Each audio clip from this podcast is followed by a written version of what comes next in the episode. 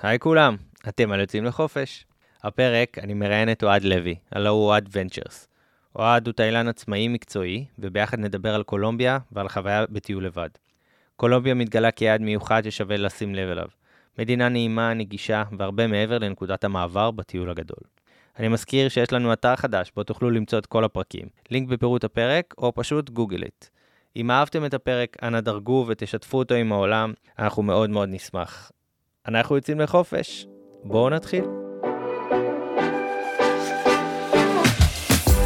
היי כולם, אני ארז קנלו, ואני פה כי אני חי מריגושים וחוויות. אני אוהב אוכל טוב, טיולים, נופים, תרבויות, ובגדול מאוד אוהב חופשות. זו בדיוק הסיבה שהקמתי את לו"ז, חברה להפקת חופשות, ובדיוק הסיבה שאני פה. לחקור ביחד איתכם מקומות מרתקים, ולהבין איך הכי נכון לתכנן את הטיול הבא בכל יעד שנבחר. מדי פרק נארח פה אורחים מיוחדים. הם יעזרו לנו להכיר את היעדים כמו שרק מקומיים יודעים, וייתנו טיפים חשובים. אנחנו כאן מקליטים את הפודקאסט באדיבות אולפן הפודקאסטים של ספריית בית אריאלה, תל אביב יפו. אז אנחנו יוצאים לחופש, בואו נתחיל.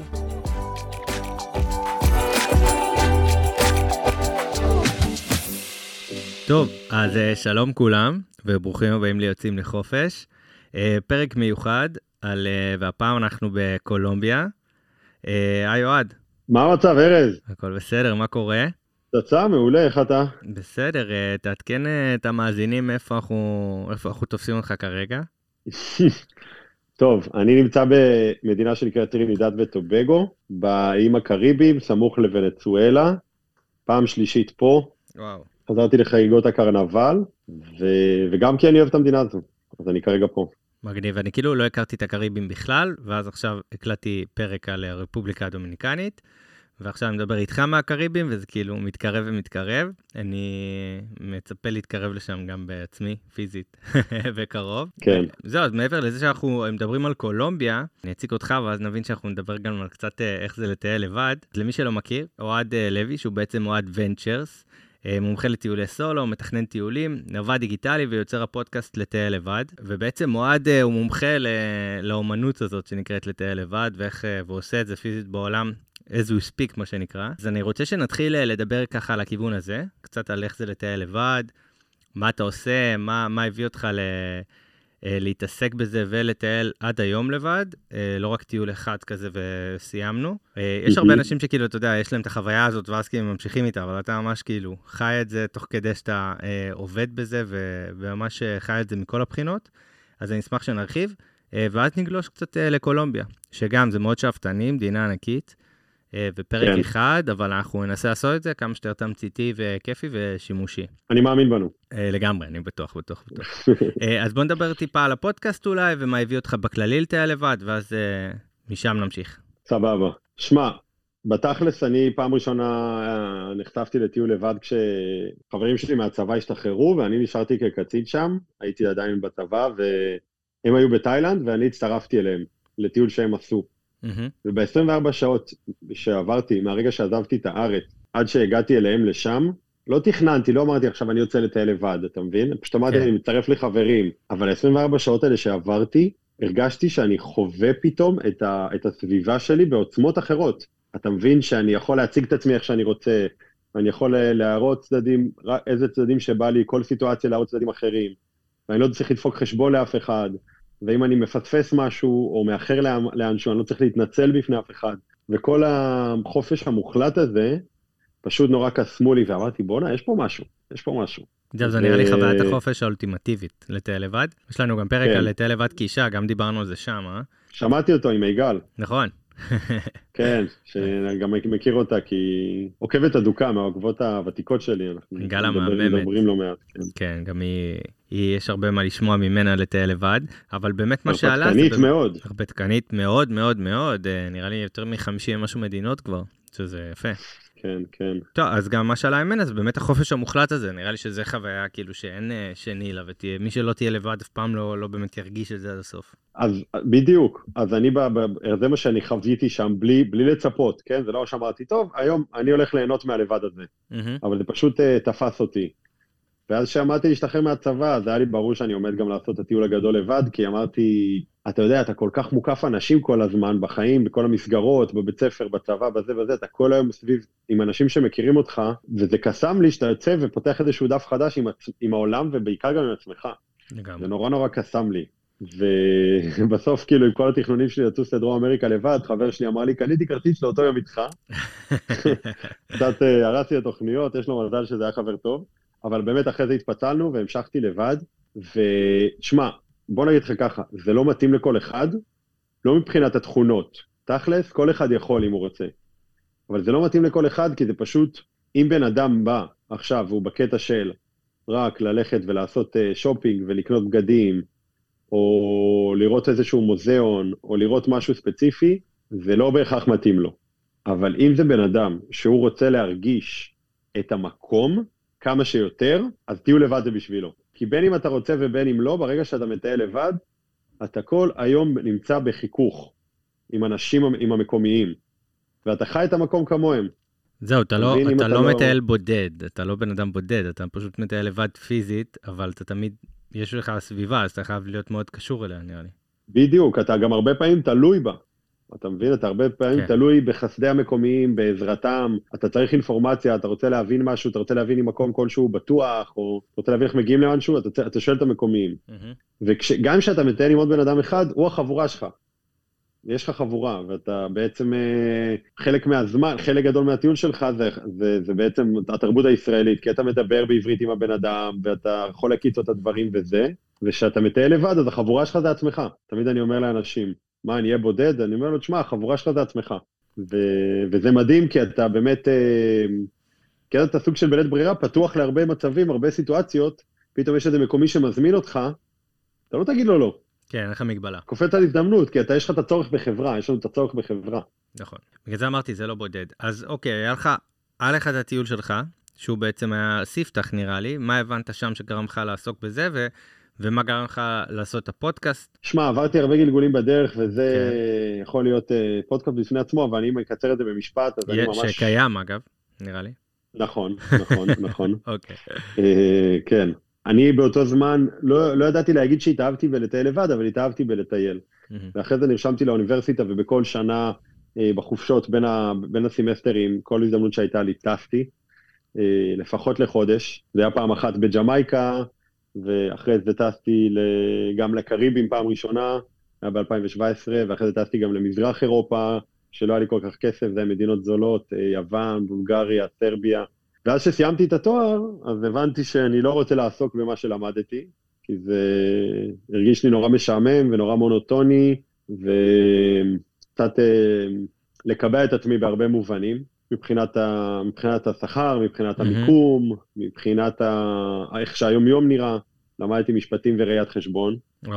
והבנ... והבנתי שאני בן אדם צבעוני מדי בשביל, בשביל להתעסק בדברים שהם כל כך אה, מונוטונים ואפורים. ו...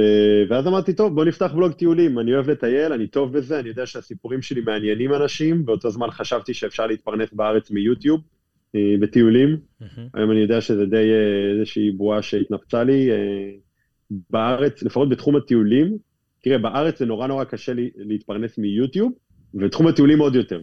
Mm-hmm. כי זה תחום שהוא קצת נישתי, אז... כן, הוא גם נישתי, צריך להבין איך לעשות את זה נכון, איך... זהו, זה נורא נורא קשה, זה לוקח שנים, שנים, שנים. כן. אז uh, בהתחלה ניסיתי לעשות סרטוני יוטיוב, הבנתי שמשם לא תגיע הישועה, לא תגיע הפרנסה, אה, אז התחלתי, ראיתי את המודל של לוני פלג, שהוא עושה הרצאות, לקחתי ממנו הרבה השראה, התחלתי להעביר הרצאות ברחבי הארץ, זה היה הדבר הראשון שעשיתי. זה לא היה על, על טיולים לבד, כן. זה היה בעיקר על אה, איך להגשים את החלומות שלנו, איך ללכת אחרי התשוקות שלנו, ואיך אה, ליהנות מהעולם, מה, מהדברים שיש לו להציע. Mm-hmm. התחלתי לעשות הרצאות, ואז אחרי שעשיתי הרצאות, אז גם אה, יום אחד פנה אליי חבר אה, ותיק, ואמר לי, תקשיב, יש לי חבר שעומד לצאת מסע של שנה, הוא רוצה להתפטר מהעבודה שלו, בדיוק גם מתגרש, אה, והוא צריך את, הוא, אני חושב שהוא חייב להיעזר בך, והוא שאלתי אותו, הוא אמר לי שהוא בעד, אתה יודע, לגבי איך להתנהל, ומבחינת בטיחות, ומבחינת מה להביא איתך ציוד והכל. אז הבחור הזה פנה אליי ודיבר איתי, וזה בעצם היה הלקוח הראשון שלי, של הייעוץ, ואז אמרתי, אוקיי, יש מצב שיש פה משהו. וואלה. כי אתה יודע, אתה לא חושב על זה, נכון. קשה לפעמים לחשוב על דברים שלא קיימים. אז לפעמים אתה צריך שזה יבוא אליך, ואז אתה מבין. כן, אני חושב אה, שבכללי זה עדיף, בא אליי, בגלל זה עדיף ו- אה, ככה להניע את הגלגל לאיזשהו כיוון כללי שאתה רוצה, ואז אה, לאט לאט זה מתחיל למגנט את הדברים שיותר נכונים, מה שפחות הולך בדיוק, לצד, לזמן, לז, לזמן. כן, כן, ואז אתה ואז מתפקס. פתאום אחרי זה שיניתי את הביו שלי באינסטגרם, כתבתי, אני עוזר לאנשים שרוצים לטייל לבד. מהמם. ואז פתאום פנתה אלי עוד יל, ילדה שטסה לטיול הגדול, בת 21. אמרה לי, נשמח שתעזור לי, אני רוצה לטוס לבד, אף אחד מהחברות שלי לא רוצות לבוא. אז התחלתי איתה גם פגישות, ואז אמרתי, טוב, אפשר למסד את זה. אז אמרתי, טוב, אני מציע פגישה בודדת לבן אדם שרוצה עזרה נקודתית, וגם תהליך שהוא יותר מעמיק. מגניב. ואז כבר, אתה יודע, מפה זה כבר, ברגע שיש לך כן. משהו ביד, שאתה מבין שזה, שאנשים רוצים אותו וצריכים אותו, כשאתה מתפקס עליו, אתה מאבד אומר- אותו, הופך אותו ליותר... אה, בדיוק, איכותי. בונה לו איזה דף, אה, יתחיל לשווק אותו, ליצור סביבו תוכן, אה, ובאמת היום השאיפה שלי, עכשיו אני בדיוק בשלבים של להבין איך אני יותר מגדיל את זה וממסד את זה, אבל איך אני, יש לי מספיק אה, גם צוות וכלים וידע והכול בשביל לתת מענה לכל בן אדם בארץ שרוצה לצאת לטיול לבד ויש לו כל צורך שהוא, בין אם זה בן אדם רוצה לדעת איך הוא, עושה, איך הוא מטייל בזול, או איך הוא נמנע מסכנות, או איך הוא מתכנן את הטיול, או איך הוא מתגבר על הפחדים שלו. מגניב. אז גם אה, מנטלי זה וגם, הולך אה, להיות בעצם אקדמיה למטיילי סולו. אתה מבין? אוקיי. זה הולך להיות משהו ענק. כן, אתה מדבר על כי כלים פרקטיים בסופו של דבר, ומנטליים. אחי, אתה יודע, ביום-יום, נכון, אפשר להגיד, זה עוזר לאנשים לטייל. אבל בן אדם שבא ויוצא למסע לבד בעולם, זה הגשמת חלום בשבילו. לגמרי. וזה התגברות על מלא פחדים. אנשים חוזרים לטיול סולו עם בן אדם חדש. אה, אני חושב שיש בזה הרבה, זה, זה מסע. כאילו, זאת אומרת, זה ממש מסע על כל הבחינות. טוב, כן. אז, אז אמרנו, מה הביא אותך לעשות הפודקאסט במשפט? וקצת עליו. אז ש- הפודקאסט, הבנתי שזה עוד דרך טובה להגיע לאנשים ולתת להם כלים מהמם. ולחבר אותם אליי ולהנגיש את העולם הזה. טיולי סולו, מבחינתי זה המתנה שלי לעולם. זאת השליחות שלי, מהמם. זאת התשוקה הכי גדולה שלי, וגם אני מרגיש שככה אני בעצם עוזר לאנשים אה, להגשים את החלומות שלהם ולהיות אנשים טובים יותר, ומנגיש להם את זה. אז הפודקאסט זה פשוט, ברגע שהבנתי שזה היום עוד מדיום שהוא יומיומי, יש אנשים שכל יום שומעים פודקאסטים. אני. כן. בדיוק, אתה מבין? אתה כן, מבין? לגמרי. אז זהו, וכנראה שגם האנשים שמאזינים לנו הם כאלו. נכון. אז אה, אמרתי, טוב, אז אני חייב, חייב להיכנס לשם, וזה כיף לראות שזה באמת תופס תאוצה. קול. אה, אחלה פודקאסט, ממליץ בחום. אה, ומי שנוגע לרשתות טיול לבד, אז עוד יותר. אה, חמישה טיפים אה, עיקריים לטיול לבד, לפני שאנחנו עוברים לקולומביה. תשעה טיפים קרים לטיול לבד. בראש ובראשונה, להגיד לעצמך שאתה יכול, ושיש לך את כל הכלים והתכונות כדי לעשות את זה. ומה שלא, אתה תפתח בדרך. זה הטיפ הראשון, להאמין בעצמך שאתה מסוגל. ודבר שני, זה לתכנן ולהתכונן, כי הכי חשוב בטיול סולו זה הביטחון, תחושת הביטחון, וביטחון אנחנו מקבלים על ידי תכנון, כן, מוריד חרדות, אה, נאמבר 1 זה תכנון. בדיוק. הדבר השלישי זה מקומיים, להיעזר בהם, להתייעץ איתם, לשאול אותם. הרבה אנשים לא עושים שימוש בכלי המטורף הזה שנקרא אה, המקומיים בטיולים שלנו, וזה הפסד שלהם. אה, כי אז אתה פשוט מרגיש, מה, מתביישים? אה, הם, אני חושב שגם יש להם כל מיני דעות קדומות, וגם זה פערי שפה. הם חושבים שהפערי שפה ימנעו מהם לתקשר, אבל בפועל זה לא נכון.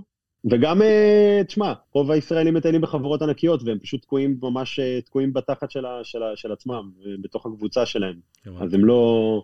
זה הבעיה שלי לטייל בקבוצות ענקיות, שאתה אתה נורא תקוע. אם אתה מטייל בקבוצה של חמישה אנשים. רוב הטיול שלך אתה בכלל בתוך תרבות ישראלית. כן. אני אגיד, אני הייתי, אה, הדרכתי במחנה קיץ במליבו, כשהייתי נער במשלחת. של הצופים. אה, והיה לנו חוק במשלחת הישראלית, ששלחו אותו עם- עם החוק הזה למחנה ואמרו, אין צהריים או ערב, ארוחת צהריים או ארוחת ערב, שאתם יושבים שני ישראלים באותו שולחן, לא קורה. לא, זה כאילו אסור, אסור, אסור. גם אם לא יודע מה קורה, אתם בחיים לא יושבים שני ישראלים בשולחן. תמיד יש רק ישראלי אחד באותו שולחן. אז, גדול. אה, אז לפחות בחודש הראשון אה, השתדלנו מאוד להתמיד בזה, כי אחרי חודש אתה כבר מוטמע בתוך החברה הזאת ואתה פחות, אה, יש את העניין, אבל החוק הזה עזר לנו מאוד להיטמע בתוך המבנה האמריקאי הזה, שהיינו בהתחלה מאוד זרים לו, בגלל שאין מה לעשות, שאתה לבד אתה חייב. כן. קול. נכון, זה נכון, זה נכון, שמע, בסופו של דבר, אמרתי, כל, שאלה של מה הבן אדם רוצה לקבל מהטיול. אם הבן אדם אומר לי, הרבה אנשים אומרים לי, אני רוצה להכיר את, התרבות המקומית, אבל אז יוצא עם עוד חבורה של עוד ארבעה חבר'ה ישראלים, או שהוא רק מטייל, הוא גם יכול לצאת לטייל לבד, ורק לטייל עם חבורה של עוד כמה ישראלים. נכון. עכשיו, אני לא בא ממקום של אני שונא ישראלים, אבל אני בא ממקום של, אתה בצד השני של העולם, אתה במקום עם תרבות כל כך עשירה, ספציפית נגיד קולומביה, שאנחנו תכף נדבר עליה, מקום עם תרבות כל כך עשירה, אנשים כל כך מזמינים, ואתה כל היום, 90% מהאינטראקציות שלך, אתה מתקשר עם אנשים שגם יש לך אותם בארץ. מה עשית פה? לגמרי, עבדת על עצמך, אבל אתה יודע, כל אחד ומה שהוא מחפש. מסכים. טיפ הבא. טיפ הבא, אה, להקשיב לאינטואיציה שלך, אוקיי? מהמם. אה, שזה בעצם אומר, הקול הפנימי שלך, אני גם אוהב לקרוא לזה חוש העכביש, כמו- אוקיי. כמו ספיידרמן, נכון. כי כשאתה מטייל לבד, בעצם אין לך עם מי להתייעץ, כי אין לך עוד פרטנר בהרבה מהמקרים, ולכן מי שאתה מתייעץ איתו זה הקול הפנימי שלך. כי יש לנו בעצם שני קולות, יש לנו את הראש ואת הלב. והלב זה, הראש זה לפעמים הקול הלוגי יותר, החישובי, מהמם. והלב זה יותר הקול הפנימי הזה ש, שאומר לך מה צריך לעשות בהרגשה, בתחושה, אתה מבין? בבפנים הזה. כן. אני חושב שאם אז. להקשיב לו, זה בעצם היועץ שלך. מגניב. אני חושב שאם בכללי, להתייחס, אם אני מבין נכון, ואיך שאני הייתי רוצה לחוות את זה, להתייחס כטיול לבד כחלק מאיזשהו תהליך פיתוח אישי, שזה נשמע כאילו קצת, אני לא נוהג לדבר בפודקאסט הזה יותר מדי על פיתוח אישי, כי אין לזה קשר אבל זה כל היופי, אחי, שאתה. טיולים. לגמרי, אבל נראה לי כשאתם מטיילים לבד, אם מתייחסים לזה כאל תהליך של פיתוח אישי גם, אז כאילו, יש פה קרקע טיפולית אמיתית אה, להתפתח ולהתחבר לאינטואיציה ולתחושות שלך, זה, או להיות כנה עם התחושות שלך, זה משהו שהוא נראה לי כלי חזק מאוד שטיול לבד יכול להביא. אתה רוצה לשמוע סיפור קצר בדיוק על זה? קצר קצר. בחורה שלקוחה לשעבר וגם כבר הפכה להיות חברה, מט- מטיילת במזרח לבד, טיול שני שלה כבר. מהמם. דרום אמריקה, היא טסה, היא לא הייתה לבד, התבאסה, טסה אחרי זה למזרח. והיא סיפרה לי לפני איזה שבועיים, היא אומרת, אני בלאוס, סיימתי יום של איזה עשר שעות נסיעות מיגע, אתה יודע, גם במזרח, ותחבורה של העל האיסטר. מהמם. מגיעה לזה, ל- ל guest house, פתאום, פתאום מתחילה להיות חולה, גמורה מעייפות אחרי כמה ימים של מעברים, ואין אף אחד, אין, אין אף אחד שם. לא רק שאין ישראלי, אין אף אורח שם ב guest house, היא לגמרי לבד, פתאום היא מתחילה לשים לב שהיא חווה איזושהי חרדה, מהמם. שהיא מתחילה להרגיש חרדה, היא אומרת לי פעם ראשונה בחיים, מקבלת התקף חרדה. ו- ו- ו- ואני אומר לה, איך התמודדת עם זה? היא אומרת לי, שמע, באותו רגע, אתה יודע, אנחנו תמיד אוהבים להגיד שאתה חווה משהו לא טוב, שאתה חווה משהו רע, תרגיע את עצמך, תגיד לעצמך דברים טובים, תסתכל על המצב מנקודת, מבט חיובית. בולשיט, אי אפשר לעשות את הדברים האלה, שאתה חווה את הסיטואציות האלה, אתה, אתה הכי פסימי שיש. ו- והיא אומרת לי בסוף, כאילו, לא עשיתי שום דבר קיצוני, כן שלחתי הודעה לאימא, למרות שזה אמצע הלילה גם, אמא שלך ישנה. היא אומרת לי, הייתי צריכה לעבור את זה, ועבר הלילה של בכי עם עצמי וחרא, אבל למחרת המשכתי למקום הבא, והדבר הראשון שעבר עבר לי בראש זה, בואנה, אני פאקינג חזקה. אני עברתי את ההתמוטטות הזאתי, לבד, בצד השני של העולם, במדינת עולם שלישי, בלי שאף אחד שיעזור לי, ועברתי את זה כמו גדולה, ואני עכשיו מרגישה טוב. אתה מבין? עכשיו, זה באסה כן. לעבור את הדבר הזה כדי להרגיש את זה, אבל פתאום אתה מבין כן, כמה דברים לא עוצמות קורים יש לך. סתם, וכן, לפחות לקחת את זה זה למקום כזה. כן, אז אתה מבין פתאום כמה אתה חזק וכמה יש לך יכולות אלתור, ויכולת לקבל החלטות, ויכולת להסתדר, ויכולת לתקשר עם אנשים, כי אין לך ברירה, אתה פשוט שמת את עצמך במצבים של אין ברירה. זהו, שווה אולי לפעמים ל... ל...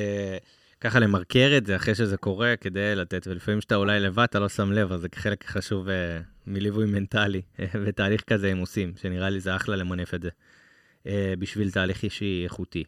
נכון, נכון, הרבה מהדברים אתה מעכל אותם רק כשאתה מספר אותם פתאום למישהו. אני מספר לאימא שלי או לחבר שלי איזה משהו שקרה לי, והוא אומר לי, בואנה, אתה, אתה חווה שם דברים הזויים לגמרי, ואז אני מבין, וואי, נכון. לגמרי. יאללה, טיפ חמישי ואחרון. טיפ חמישי ואחרון, אמרנו, אמרנו אינטואיציה, אמרנו לתכנן, אז זה היה שכל תרחיש הוא תרחיש טוב. זאת אומרת, אתה יודע, הכל לטובה. מה שנקרא, כן.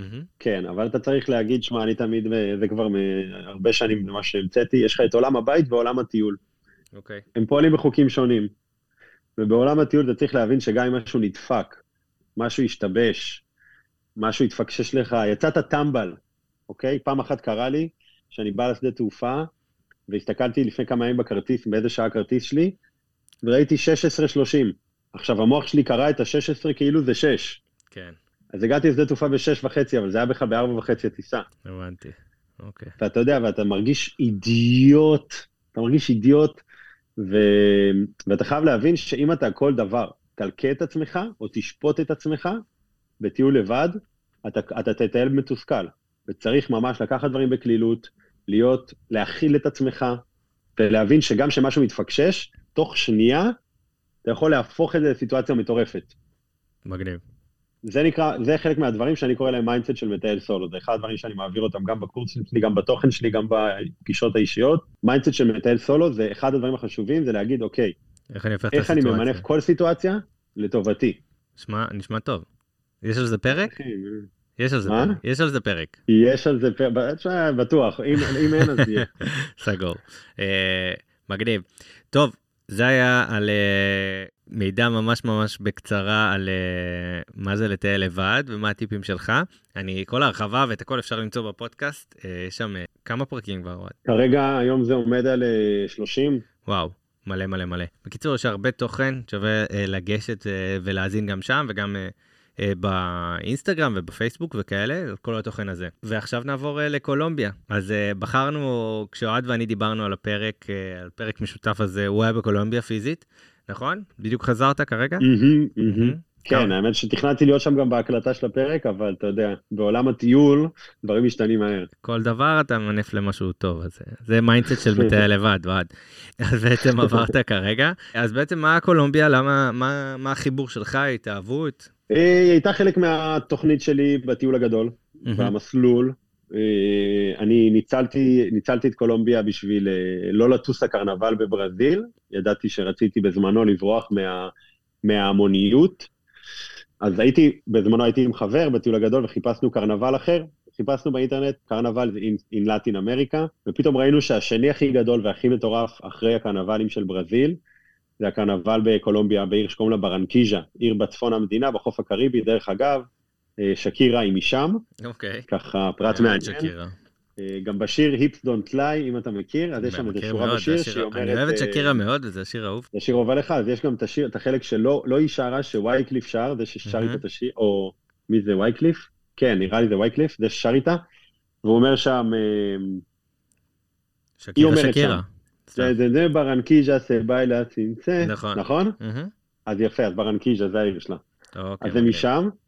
וזה היה בעצם השבוע הראשון שלי בקולומביה, הגענו לקרנבל הזה, אמרנו מגניב, נברח בשביל החומוס, ובארבעה ימים האלה של הקרנבל, ארז, תקשיב, זה היה חוויה, פשוט אמרתי, בואנה, לאיזה מדינה הגעתי, כי? לאיזה טרלול הגעתי.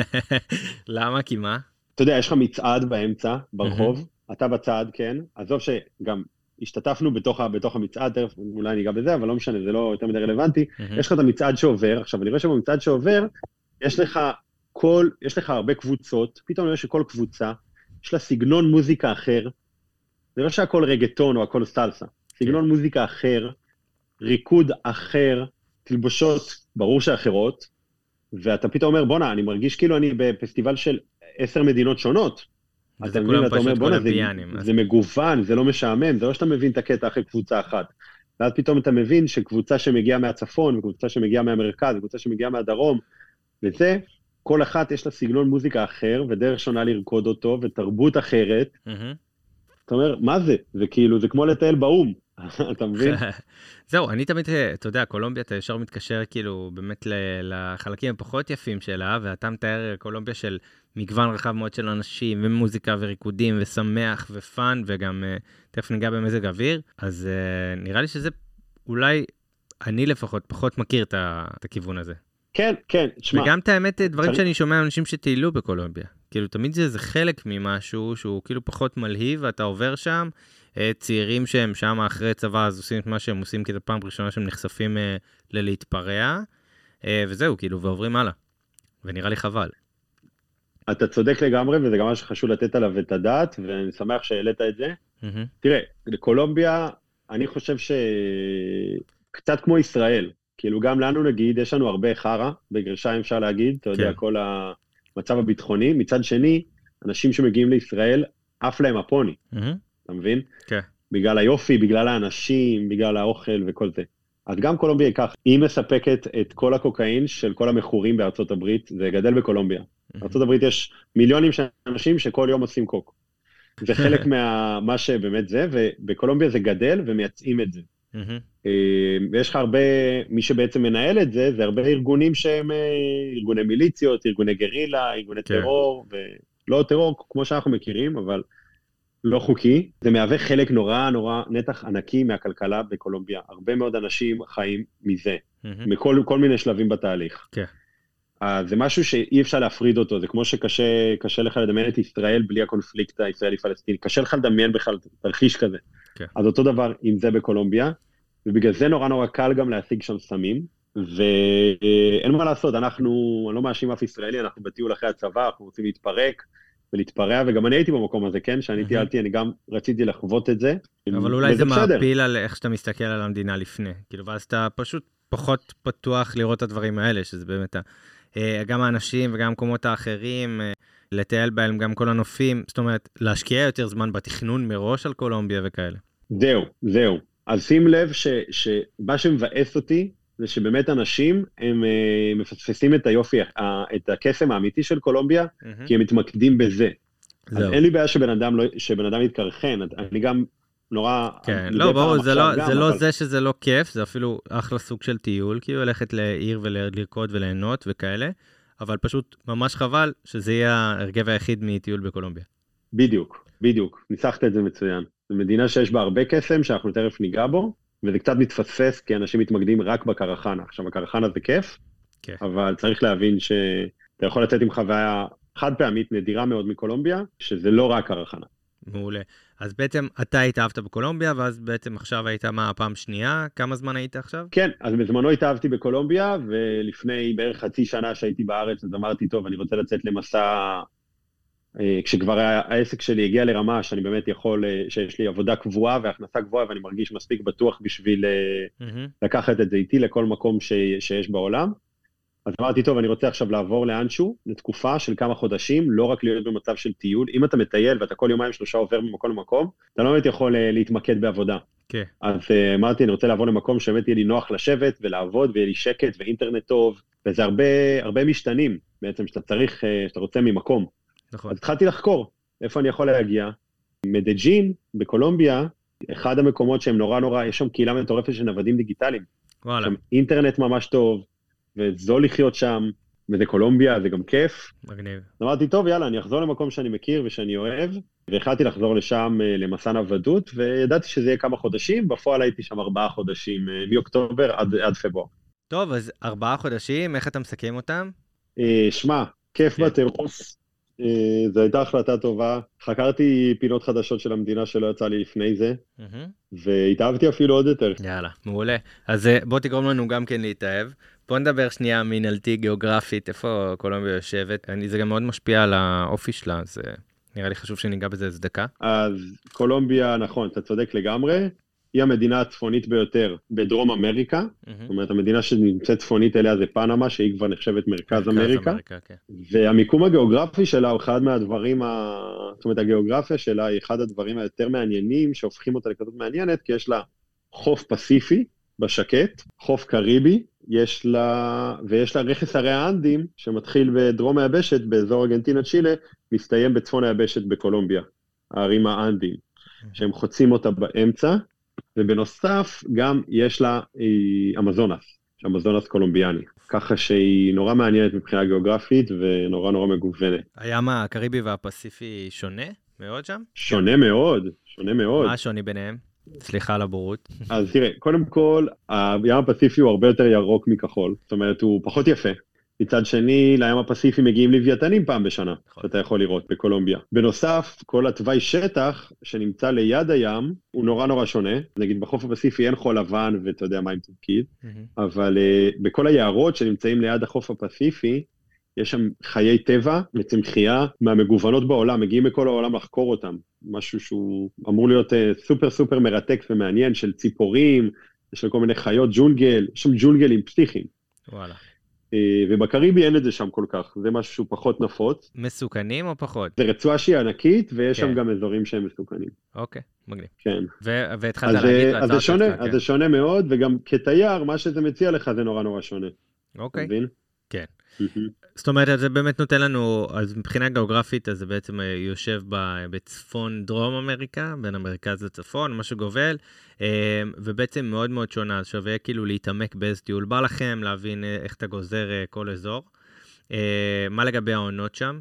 מזג אוויר? אז אין שם באמת עונות, mm-hmm. יש בכל מקום, בגלל, בגלל שזה טרופי, טרופי, אזורים טרופיים זה אזורים שנמצאים ליד קו המשווה. נכון. ואזורים שנמצאים ליד קו המשווה, אין בהם באמת הרבה הבדלים במזג האוויר לאורך השנה, מבחינת הטמפרטורה.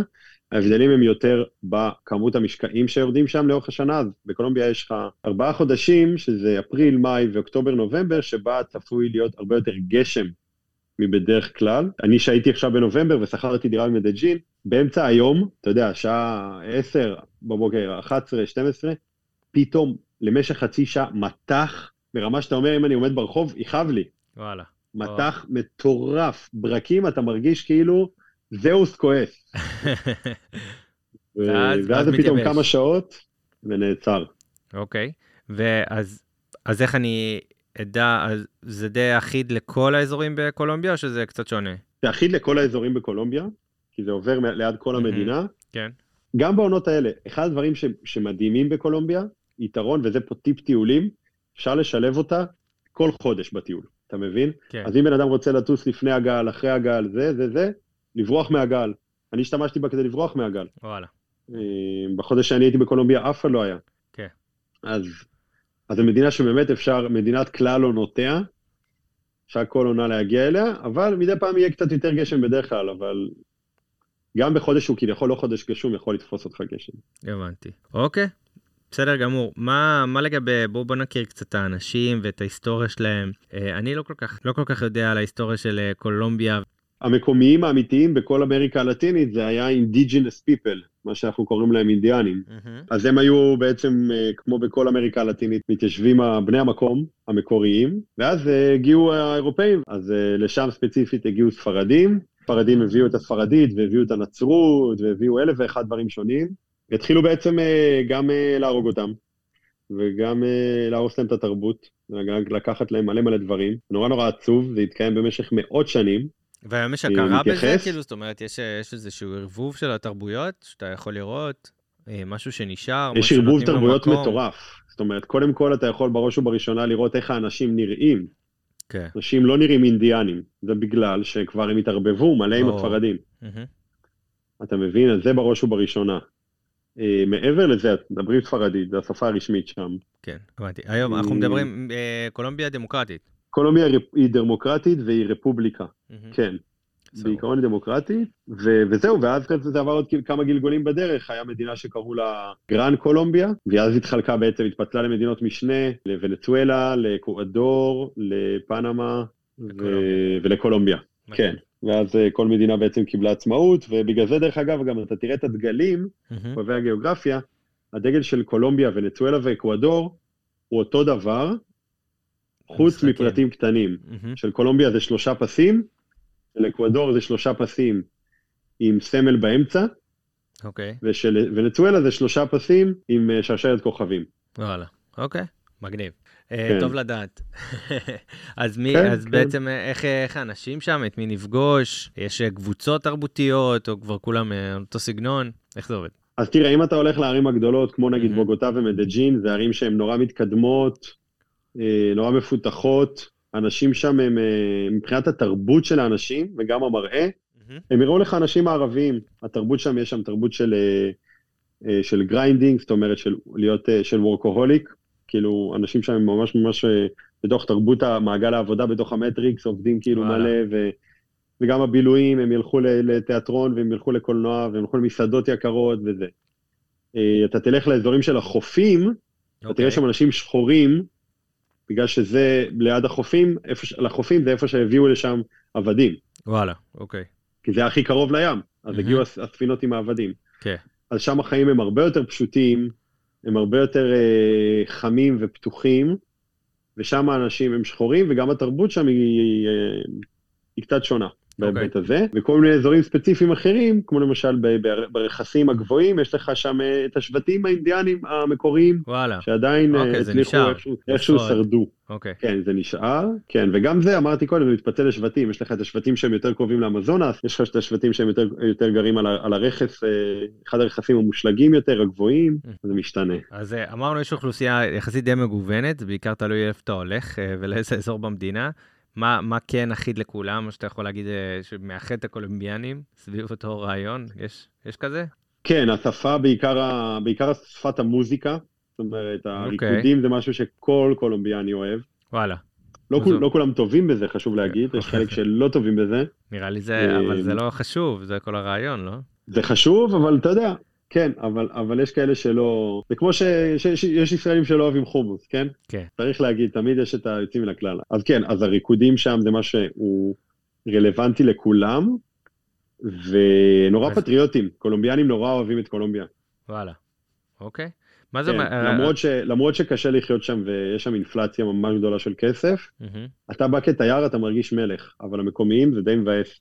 הכל שם זול מצד אחד, והם יודעים שהכל שם נורא זול, זול שם לצאת לחופשות, זול שם לשכור בית, זול שם לאכול בחוץ.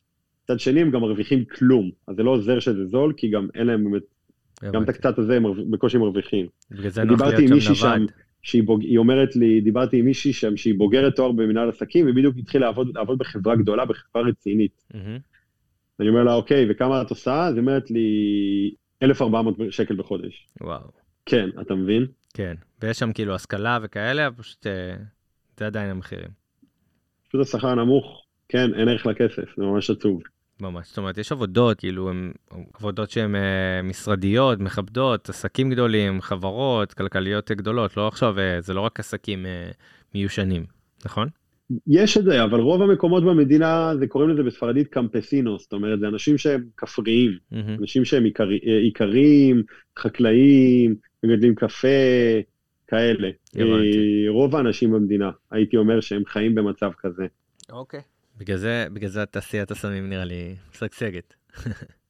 כן, דרך אגב, אז- אזור גדול, שאתה אומר לך לדעת לאן לא ללכת, מהמם. אזור גדול במדינה, שם בעצם מגדלים אה, קוקאין. כן. אתה מבין, אתה מגיע לשם, אתה לא תראה שם צבא, ברור. אתה לא תראה שם משטרה. יש שם ארגוני מיליציה, מהמם. והם, לך תדע עכשיו איך הם ירצו להכיל אותך. הבנתי. טוב, קצת יותר אופטימי, לאיזה סוג, אה, לאיזה סוג של חופשות אה, קולומביה מתאימה? אז אה, מלבד התרמילאים, המוצ'ילר, שזה נראה לי obvious וכולם יודעים. בעיקרון יש לך באמת את המונצ'ילרים, יש לך שם בטן גב, כי יש לך את החוף הקריבי, ואתה יכול לעשות שם חופשת בטן גב מטורפת. אז יש גם מטורפת. מלונות כאלה שווים וריזורטים כן, וכאלה? ברור, ברור, מלונות יוקרה, מגניב. אה, או דירות ב... אתה יודע, היום בכל, בכל רמה של טיול שאתה רוצה לטייל, כן, אתה יכול למצוא פתרון שם ב-Airbnb. מגניב. מבחינתי Airbnb, אני כשאני גיליתי Airbnb, אני גיליתי, כאילו סוג של גיליתי את אלוהים. עולם, ברור. כי יש לך שם בתים יותר זולים, יותר יקרים, בטבע, בעיר, בכל סוג, ובקולומביה אה, זה באמת, יש לך מבחר מטורף לגמרי. אתה יכול לגור במקומות מהממים, ואז אז זה גם מתאים לבטן גב ולטיולים ברמה יותר גבוהה ובמלונות, מהמם. זה גם מתאים אה, לאנשים שהם חובבי טבע והרפתקאות. אמרנו שיש טבע ממש מגוון, ויש לנו יערות, ויש חופים, ויש אה, מצוקים, ויש כאילו המון המון מה לראות מהכיוון הזה, וגם צפרות, ומי שאוהב צמחים. כן, אחד הדברים, בוא נגיד, שלא הייתי בא בשבילם לקולומביה, זה האוכל. אוקיי, אה, לפחות יהיו זה לא. כזה מרתק שם, הם מהמם. כן אוהבים להתגאות בו, יש להם הרבה מנות מקומיות, כן, תכף ניגע באמת. אבל הם לא, ב- ב- ב- בעיניים חיצוניות, אתה יודע, אנחנו מגיעים מישראל, אנחנו יודעים להעריך אוכל, כן, זה לא ההיילייט. זה לא האיילייט שם, הוא לא כזה מגוון וטעים כמו שהם חושבים, אבל כן, אה, אבל לא צריך את זה, יש מספיק דברים אחרים ליהנות מהם שם. מעולה, אבל כן קפה, למי שמעניין אותו איך אה, קפה וייצור וכזה, זה, בוא נגיד שזה אחד המקומות. שמע, קפה זה באמת, חובבי קפה זה הרפתקה בפני עצמה, מהמם, חשוב להגיד שהוא שונה, כן. הוא לא מר, כמו נגיד הקפה השחור אצלנו בארץ, אנחנו אוהבים את זה מר, שם הקפה הוא טיפה, הייתי אומר לך, מחמץ, חמוץ, כן. שזה, שזה גם מגניב, אתה מרגיש Mhm. אבל שהוא באמת עשיר, אם אתה מקבל קפה טוב. עכשיו חשוב. להגיד שני דברים, כן. חשוב להגיד משהו נורא חשוב על קפה. הקפה הרי, אתה יודע, פולי קפה הם צבעוניים, הם לא הרי שחורים, מהמם, והם יכולים לגדול בצבע סגול, אדום וירוק. מהמם. הסגול והאדום זה הכי טובים, ומזה מגדלים, מזה אחרי זה באמת מכינים את הקפה הטוב האיכותי, כי זה עם הטעם הכי עשיר. הפולי קפה הירוקים, זה הפולי קפה, זה אני למדתי את זה שם השנה.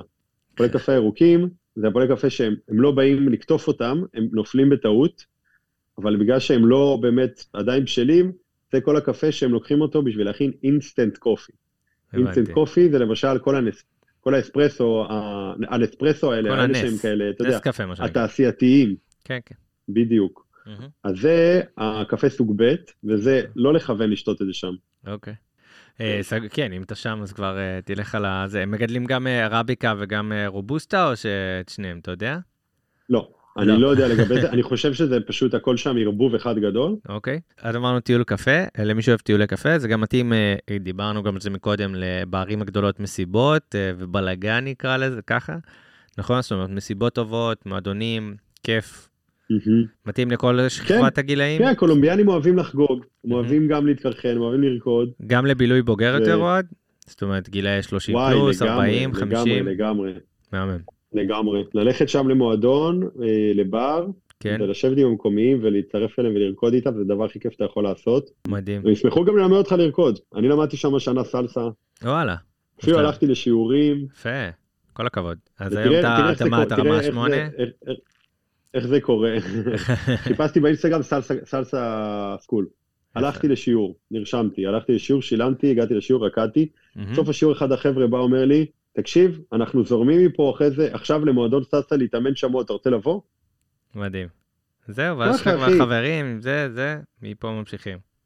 גם היום זה מאוד כיף, אתה מחליף אינסטגרם, אתה. מדבר, מגניב. אה, איך זה עם טיול משפחות? איך אה, קולומביה? היית ממליץ? לגמרי. אני מנסה עכשיו להזרים את המשפחה שלי לשם במרץ או באפריל בפסח. וואלה, מגניב. כן, ההורים שלי קצת כבדים, אבל אני מנסה להזרים. אותם על זה. אוקיי. כן. אחותי, אחותי בטוח רוצה, היא הייתה שם. דרך אגב, קולומביה נורא בטוחה לבנות גם לטייל לבד. וואלה, אוקיי. אין עם זה בעיה. אז כן, אז זה מתאים לטיולי משפחות, אפשר לשכור רכב, הדרכים שם מדהימות, מהמם. יש פשוט כל כך הרבה לעשות. כן, מתאים ממש למשפחות לפי דעתי. מעולה. אה, איך אנחנו מתניידים בטיול בקולומביה? קודם כל, איך, אה, ב- לאן מגיעים? איפה השדות תעופה אה, בינלאומיים שלהם? אז יש לך את בוגוטה, שזה העיר בירה כמובן, ויש לך את מדג'ין, שזה העיר ה... השנייה בגודלה, או לא יודע אם היא השנייה בגודלה מבחינת האנשים, אבל לפחות השנייה במפורסמותה. מהמם. ושם גם יש לך שדה תעופה בינלאומי, אני טסתי ל- למדריד, ואז ממדריד ל- ישר למדג'ין, ואז אתה נוחת שם. ובתוך קולומביה, אז אם אתה מוצ'ילר תפרן, אתה תיקח אוטובוסים בין, ה... בין הערים, כי הם סופר זולים, ואם אתה בן אדם שקצת יותר חשוב לו הזמן שלו מהכסף שלו, אז אתה טס עם מלא חברות לואו-קוסט קולומביאניות, מצד אחד של המדינה לצד אחר, ומשלם על זה בערך 100 שקל או 200 שקל, טיסת פנים. שזה ממש זול, אה, מאוד. שמע, יש כל מיני ערים שם. שאתה תיסע ביניהם אה, באוטובוס, ברכב, יכול להיות 6 שעות, 8 שעות, 12 שעות, 20 שעות, אה, מדינה באמת עצומה. אז לכן, אה, אם חשוב לך יותר הזמן, אם אתה בא אה, לטווח זהו, טיסות פנים אה, ממש זולות ונגישות, אז שווה לבסס אותם. כן, זה אחלה. כמובן שלא נותנים לך שמיים, ואתה צריך להוסיף עוד כסף על התיק וזה, כי זה לואו-קוסט. כן, בסדר גמור. ואיך אה, איך אני נוסע בכלל מהשדה לאחת הערים? מהשדה לאחת הערים זה קל, או שאתה Uber, זה הדרך הכי בטיחותית והכי נוחה. תמיד יש לך מוניות צהובות שאתה יכול לעצור אותן בצד הכביש, אבל יש לך Uber, אתה מוריד את זה לפני, אתה צריך לאשר את האפליקציה בארץ, עדיף לך, עם אס.אם.אס, ו- וזהו. וזה ברוב המקומות הלא כפריים בקולומביה זה עובד. אבל בעיקרון מהשדה ל- למלון שלך, מונית, וזה די זול. מגניב. איך אתה מתנייד בתוך המדינה? כמו בכל מדינה, יש לך מטרו בחלק מהמקומות, יש, יש לך כל מיני אזורים שבשביל להגיע אליהם אתה צריך אה, לתפוס סירת מנוע. אוקיי. מעבורת כזאת, פרי. כן. אז אה, אם אתה רוצה להרחיק לכת למקומות היותר אה, מנותקים ומ- ומגניבים, אז בגדול תחבורה ציבורית די אה, מפותחת, אין שם איזשהו עניין. אם אתה נוסע לאזורים, אני מאמין, קצת יותר מרוחקים ויותר כפריים וכאלה, אז כן, תיקח רכב או כל דבר כזה ותעשה טיול שהוא משולב וזה, אבל אין בעיה לטייל באמת רק בקולומביה ולטייל עם בין הערים עם מה שצריך, טיסה, אוטובוס, לא יודע, רכבת, ווטאבר. תוך הערים יש הכל. עצמם אתה מסתדר, ו... וזהו, בגדול. כן, יש את כל הדרכים, יש לך רכבלים לפעמים, מהמם. אבל תשמע, שוב, המוניות שם כל כך זולות, שהרבה פעמים באמת כדאי לקחת מונית. ואם מישהו מפחד לתפוס מוניות שם, כי הוא מפחד מהנהגי מוניות, שישתמש באובר, זה הכי בטיחותי גם. וואלה, אוקיי, מגניב. כן, אה, וזהו, סך הכל ממש נוח להתנהל שם אה, בקולומביה, זה, זה אחד הדברים היתרונות, וגם נורא נורא זול להתנהל שם. קול. ו- ומה לגבי לינה? איזה סוג לינה בעצם יש אה, בקולומביה? אני מאמין שבערים הגדולות יש את המלונות שאנחנו מכירים והוסטלים. כן, יש מלונות והוסטלים. שמע, גם הדברים ציינת Airbnb, כן? כן, אחד הדברים המגניבים שיש בקולומביה, שיש לך באזורים של החופים, יש לך שם לינה בארסלים. אוקיי, יש לך איזה לוקר, אתה זורק שם את הדברים החשובים שלך, מקבל מפתח, ואתה ישן על ארסל בלילה. יכול לישון כמה לילות ארסל, בטבע, עם אוויר נעים, לשמוע את החיות בג'ונגל, זה חוויה מגניבה, אבל בכל המקומות המתוירים יש לך שם מלא מלא הוסטלים, גם לאנשים שהם אה, רוצים אה, סביבה ישראלית, יש גם הוסטלים של ישראלים, שאפילו יכולים לבשל לך שם מנות ישראליות, ויש שם אה, אולי אפילו מישהו שיודע עברית, אז אה, זה, יש הרבה תרבות הוסטלים נורא ענפה בקולומביה, מהמם. ו... ואני ממש אוהב Airbnb, אני ממש ממליץ על Airbnb, אה, זה נורא זול, זה נורא נוח, אתה יודע, הרבה פעמים אתה גם בא ל-Airbnb, אתה לא צריך לדבר עם אף אחד, אומרים כן. לך מה הקוד, משאירים לך מפתח אצל השומר, ואתה עושה צ'ק אין לבד, אתה עושה צ'ק-אט לבד, הכל ממש ממש פשוט, וגם תמיד ההוא בקשר איתך בוואטסאפ, נותן לך המלצות, זה אחד טיפ חשוב, טיפ חשוב. כל מי שרוצה, אה, כל מי שמטייל ב-Airbnb, תשתמשו במארח, תהיו איתו בקשר. תהיו איתו בקשר, תפתחו איתו מערכת יחסים טובה. אה, לא משנה אם זה טיול של שלושה ימים או של שלושה שבועות, תהיו מערכת יחסים טובה עם המארח, תעברו איתו לשיחה בוואטסאפ, כי גם אם אתם באיזושהי צרה או באיזושהי התלבטות או דילמה, הוא, הוא יעזור לכם, כי חשוב לו בסוף שתשאירו לו רפרנס טוב, שתשאירו לו ריוויו טוב. זהו, פתוחים לזה. וגם, זהו, וגם, אה, תמיד הם שמחים לתת המלצות ולתת מידע, אז אה, אם אתם ישנים ב-Airbnb, תתייעצו עם הבעלים של הדירה, וזה עוד מקור אינפורמציה מעולה. מגניב. ויש אה, איזה מקומות לינה, משהו מיוחד ששווה להכיר כשמחפשים מקומות לינה בקולומביה? כן, יש לך בעיקרון, גם אפשר למצוא דירות Airbnb מטורפות, ממש ממש יפות. שוב, אם אתה רוצה דירה עם בריכה, זה לא עולה לך הרבה כסף, דברים כאלו יוקרתיים, אבל הדבר הכי מגניב שאני מצאתי בקולומביה זה שני דברים. אחד זה אקו-הוסטלס, אוקיי. שזה הוסטלים אקולוגיים, שזה אומר שזה כמו אכסניית מטיילים, אבל שהיא איפשהו בטבע, מהמם. והיא ב... It's one with nature, כאילו הם... אה, זה גיאוגרפית, זה בתוך הטבע, זה הכל נורא יפה מסביב, ואתה שומע חיות, ואתה שומע נהר ודברים כאלו, מגניב. אבל גם יכול להיות שה... שהתיירות מסביב היא תיירות אקולוגית, זאת אומרת, תיירות שהיא קשורה לטבע, והיא משמרת את הטבע במקום לפגוע בו, מהמם. ואתה... השירותים הם אקולוגיים, סתם, הייתי לפני בדיוק שבועיים, הייתי באיזה הוסטל מטורף של בריטי שחי עם קולומביאנית, הוא גר שם כבר איזה 20 שנה, והם פתחו הוסטל באמצע הטבע, שגם השירותים אקולוגיים, גם ה... יש להם שם בריכה טבעית שהמים שלה מגיעים מנחל שזורם ליד ההוסטל, והחשמל הוא סולארי, ואתה אומר, בואנה, אני גם במקום יפהפה, גם אווירה טובה, וגם זה ממש אה, לא פוגע בסביבה. מגניב. אז זה יפה ממש, אבל יש לך כל מיני בקתות וצימרים שאתה יכול לקחת גם דרך Airbnb וגם דרך Booking, שהם ממש, אתה יודע, כמו איזושהי, אה, כמו קפסולה, כמו איזושהי בועה כזאת בלב היער, כן. עם כל הקירות שקופים, וג'קוזי או באיזה, באמבטיה, שאתה ככה יושב בלב הטבע ומים חמים, ואתה רואה את כל היער מסביבך ותוכים וזה. טירוף, אז יש גם כאילו הרבה מקומות שאתה כאילו הם קצת כזה אקסקלוסיביים style. ומיוחדים ועם style וזה, ומשלבים טבע ו- ו luxury, מה שנקרא. כן, מגניב מאוד. טוב, אז מקודם התחלת לגעת בקולינריה, ואמרת שהיא לא מאוד מרשימה, והאוכל שלהם כן. לא משהו שאולי שווה להרחיב עליו, אה, אבל אם ניגע, אז בואו ניגע בקצרה באמת מה שקורה שם בקולינריה. מה מאפיין את הקולינריה הקולומביאנית? אז תראה, אז בגלל שזה באמת אזורים שהם נורא נורא שונים, אז זה גם שונה מכל אזור לאזור. בעיקרון המנה, בוא נגיד, הקולומביאנית הקלאסית, כן. דמיין אה, צלחת כזו, זה, זה תכלס זה מדהים, אני מת על זה. אורז, מהמם, שועית אדומה, כן. חצי אבוקדו, אוקיי. פלטנו, שזה פלטנו, זה כמו, זה פלנטיין, אתה יודע מה זה פלנטיין? לא. פלנטיין זה מין אחר של בננה, שזה הרבה יותר גדול, וזה מלוח. אני מכיר, כן, שעושים כמו פירה. יש כאלה מקומות שעושים עם זה פירה, נכון? אפשר לעשות מזה פירה, אפשר לעשות כן. מזה כזה, יש את זה גם בחטיף, יש כזה טפוצ'יפ של פלטנו, אוקיי. אפשר לעשות מזה גם אה, מטוגן, אז אתה מקבל רצועה של כזה אחד מטוגן, כן. איזושהי מנה של אה, בשר שבחרת, מהמם, ביצת עין, אוקיי. טעים, אז כאילו בול מנה- כזה, אז הם אוכלים בול יש לך כזה. שם פחמימות, יש לך שם חלבון, יש לך שם מגוון, גם איזה סלט קטנצ'יק, מהמם. והדבר הזה עולה לך שם 8 שקלים. וואלה, מגניב. אז יש את האוכל הזה. זה המנה הקולומביאלית הקלאסית. אוקיי. בוא, בוא נעשה את זה ככה, המנה- אוכל רחוב, איך, איך הסצנה של האוכל רחוב שם? ערך, אוכל רחוב, מעולה. אז יש לך שם אוכל רחוב, יש לך שם את התירס, הם, אה, פשוט מקבל תירס ומוכרים לך קצת מלח וחמאה, מהמם. אז זה נורא כיפי לנשנש את. זה, יש לך הרפה, הרפה זה בעצם כמו עיגול כזה, כן. שהוא, זה יכול להיות מקמח רגיל וזה יכול להיות מקמח תירס, מהמם. ואתה גם יכול לאכול את זה, אה, זה יכול להיות מתוק וזה יכול להיות מלוח, אז הרבה פעמים שמים לך רפה חמה עם פרוסה של גבינה, וזה, וואו, זה כיף. האמת שזה, עכשיו אני נזכר בזה, אני אומר, אני קצת חוזר בי עם העניין של האוכל, כי זה כיף אוקיי, לאכול כן, את זה, דברים טובים. שיכור באחת בלילה, כן. זה מדהים, סוגר לך פינה. יש להם שם מלא מלא מאפים, כמו אמפנדה, כל מיני כאלו. אה, אחד הדברים שאני הכי אהבתי שם, זה נקרא פליטו דה קסו. זה בעצם מקלוני גבינה, אצבעות גבינה. כן. אה, אתה קצת לכלכת, אבל, אה. זהו, לא רואים אותך, כי אה, שומעים אותך, לא יודע אם שומעים, קצת לכלכת על האוכל שלהם, פתאום התחלת לדבר על אוכל, התחלת, להיות תזזיתי, וקצת.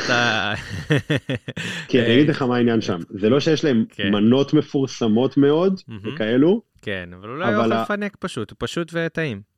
האוכל רחוב הוא פשוט, והוא נורא נורא מגוון, אז זה דווקא כיף, כי אתה. כל פעם אומר, בואנה, אני פה כבר שלושה חודשים, פעם ראשונה אני רואה את זה, ואז הוא אומר לי, אחי, זה אחד הדברים הנפוצים פה, ואיפה זה היה? מגניב. אתה מבין? כל סגור. מיני מרקים, אז יש, אז יש אוכל רחוב שתמיד פתוח, תמיד נגיש, נכון? אין כזה שעת... אה, הוא כמעט תמיד נגיש, מהמם. כן, אה, ויש לך שם גם כל מיני אזורים שאוכלים בהם שם דברים מוזרים, כמו נגיד, אה, יש שם מחוז אחד שאוכלים בו נמלים, עשיתי על זה סרטון. יש לי סרטון אה, ויראלי. משקית, אתה ככה מנשנש את הנמלים, אוקיי, שלא היה טעים, אם אני זוכר נכון את הסרטון. זה היה מגעיל, אבל יש מצב שנפלתי על, על אחד גרוע, אוקיי, והרגיש לי כאילו זה שכב שם מלא זמן. הבנתי. אבל כן, הם אוכלים שם נמלים במחוז שקוראים לו סנטנדר. יש שם כל מיני סוגים שונים של חזיר, אתה יודע, מעיים של חזיר, נקניקיות דם, הם נורא נורא אוהבים את זה, הם נורא קרניבורים, אבל בקטע הלא טוב, כאילו, אוקיי, כן. לדעתנו. זה נורא נורא, דברים פחות אה, סימפטיים גולמי, כן. ואסתטיים, כן. לאכול אותם. אבל שוב, אתה יודע, זה כבר פערי תרבות, כאילו, דברים שאנחנו לא רגילים. ובכל האזורים שהם ליד הים, שהם בחופים, אז הם אוכלים שם מלא mariscos. mariscos זה בעצם פירות ים. מגניב. יש שם הרבה דגים, ובשר אה, של כריש, ו manta ray, וואלה, טוב, הגיוני. אה, סביצ'ה מדג. וואי, זה fun, מגניב. אה, אז כן. יש אה, אוכל רחוב, גם מסעדות, אה, מה מסעדות כאלה מקומיות? אז יש שם אה, מסעדות, כן, יש שם מסעדות מקומיות, יש מלא מסעדות מקסיקניות בקולומביה. שזה כיף, כי מי לא אוהב אוכל מקסיקני? זה יכול להיות בוריטו, זה יכול להיות קסד... בוריטו. טאקוס, אני כבר מכיר. הכל בעל פה. כן. בוריטו, טאקוס. לא, אין כאילו יותר מדי, בסוף הכל חוזר על עצמו. כן, אבל זה, אבל זה גם, אתה יודע, כשאתה הולך למסעדה מקסיקנית, אתה יודע שזה די הימור בטוח, כאילו כמה קשה כבר אפשר ליפול עם בוריטו, אתה מבין? נכון, נכון, נכון, מסכים. תמיד שלא בא לך להמר, אתה הולך לשם. יש שם הרבה מסעדות ונצואלניות, מהמם. אם אתה מכיר את המקרה הוונצואלני, בשנים האחרונות יש להם אה, היפר אינפלציה, משבר כלכלי נורא נורא גדול, כן. שדי חירב להם את המדינה, לאחרונה גם בגלל זה הם עברו לדולר. אה, בשביל לנסות להציל את עצמם, שזה משהו שאקוודור עשו לפני כמה שנים, אבל מטבע באקוודור זה דולר. וואלה. כן, אמריקאי. אז גם בכל- בוונצואלה עכשיו הם עברו לאקוודור, לדולר.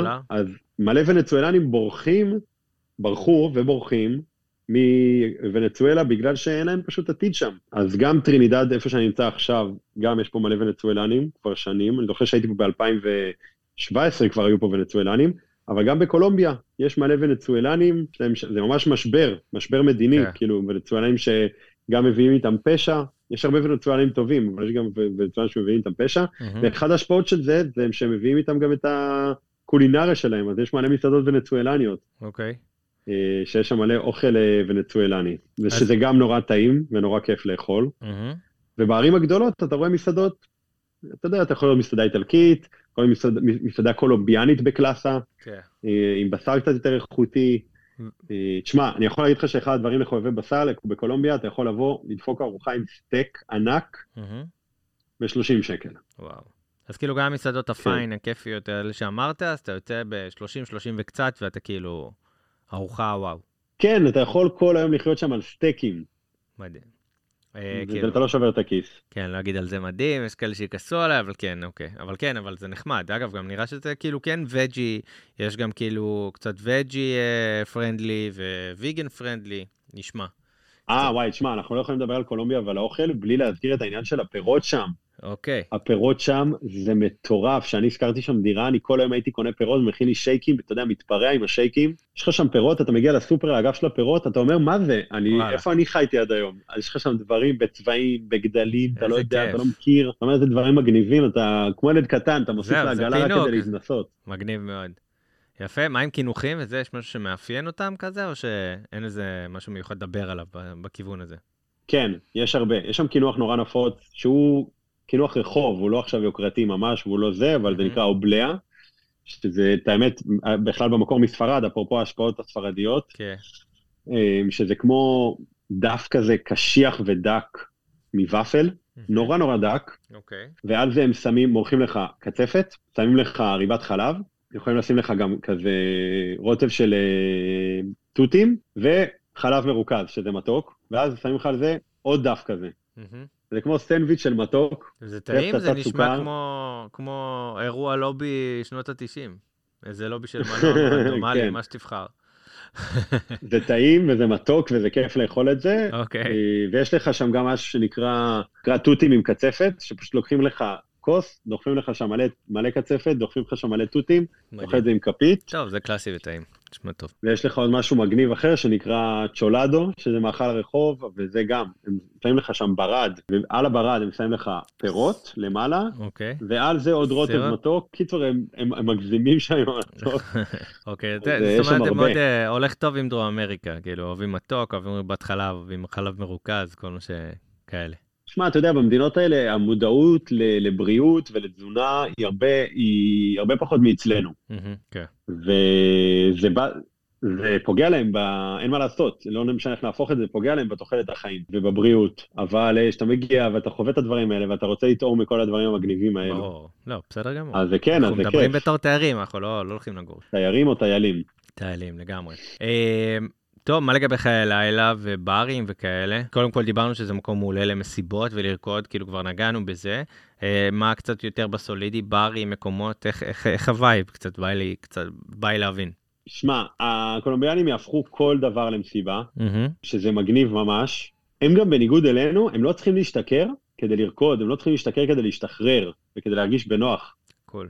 אתה מבין? אז הם תגידו כן מה, זה. ברים כאלה, אתה יושב, הרבה אנשים, תמיד מוזיקה, אני כאילו מדמיין רחוב. כזה מלא במקומות, פשוט הכל זורם כזה? כן, אז יש לך ברים מקומיים, שזה יותר צ'יל, וברים רחוב. כן. יש לך ברים הגדולות, את המסיבות היותר מועדונים, ואתה גם תמצא שם אפילו טכנו, ומסיבות רגעי, ודברים שהם קצת יותר אה, גלובליים. אבל במ- ברוב קולומביה, המקומות היותר קטנים, היותר חמודים והיותר צנועים, מהמם, אז יהיה לך שם, אה, כן, אתה בעיקר תשמע שם רגטון בכל פינה, תשמע שם הרבה סטלסה, ריקודי זוגות, ואם אתה שואל אותי איך בן אדם שרוצה להתערבב עם המקומיים ולהכיר אותם יכול אה, לעשות את זה, לך לאיזה בר מקומי, לך לאיזה מסעדה מקומית, פשוט תבקש ממישהו לרקוד איתו, או שילמד אותך לרקוד, עשית כבר חצי מהעבודה, וזה מדהים, זה ממש מדהים ברגע שאתה מבין שככה, שהם שמחים ללמד, והם אוהבים לחלוק איתה, איתך, ומקסימום יצחקו עליך שאתה רוקד גרוע, כאילו, מה קרה, הכל טוב. זה זה מה שאמרתי כן. מקודם, ריקוד הוא בסוף כלי כזה. לא אמרנו את זה, דיברנו על זה בשיחת הכנה, אבל למרות שמדברים ספרדית בקולומביה,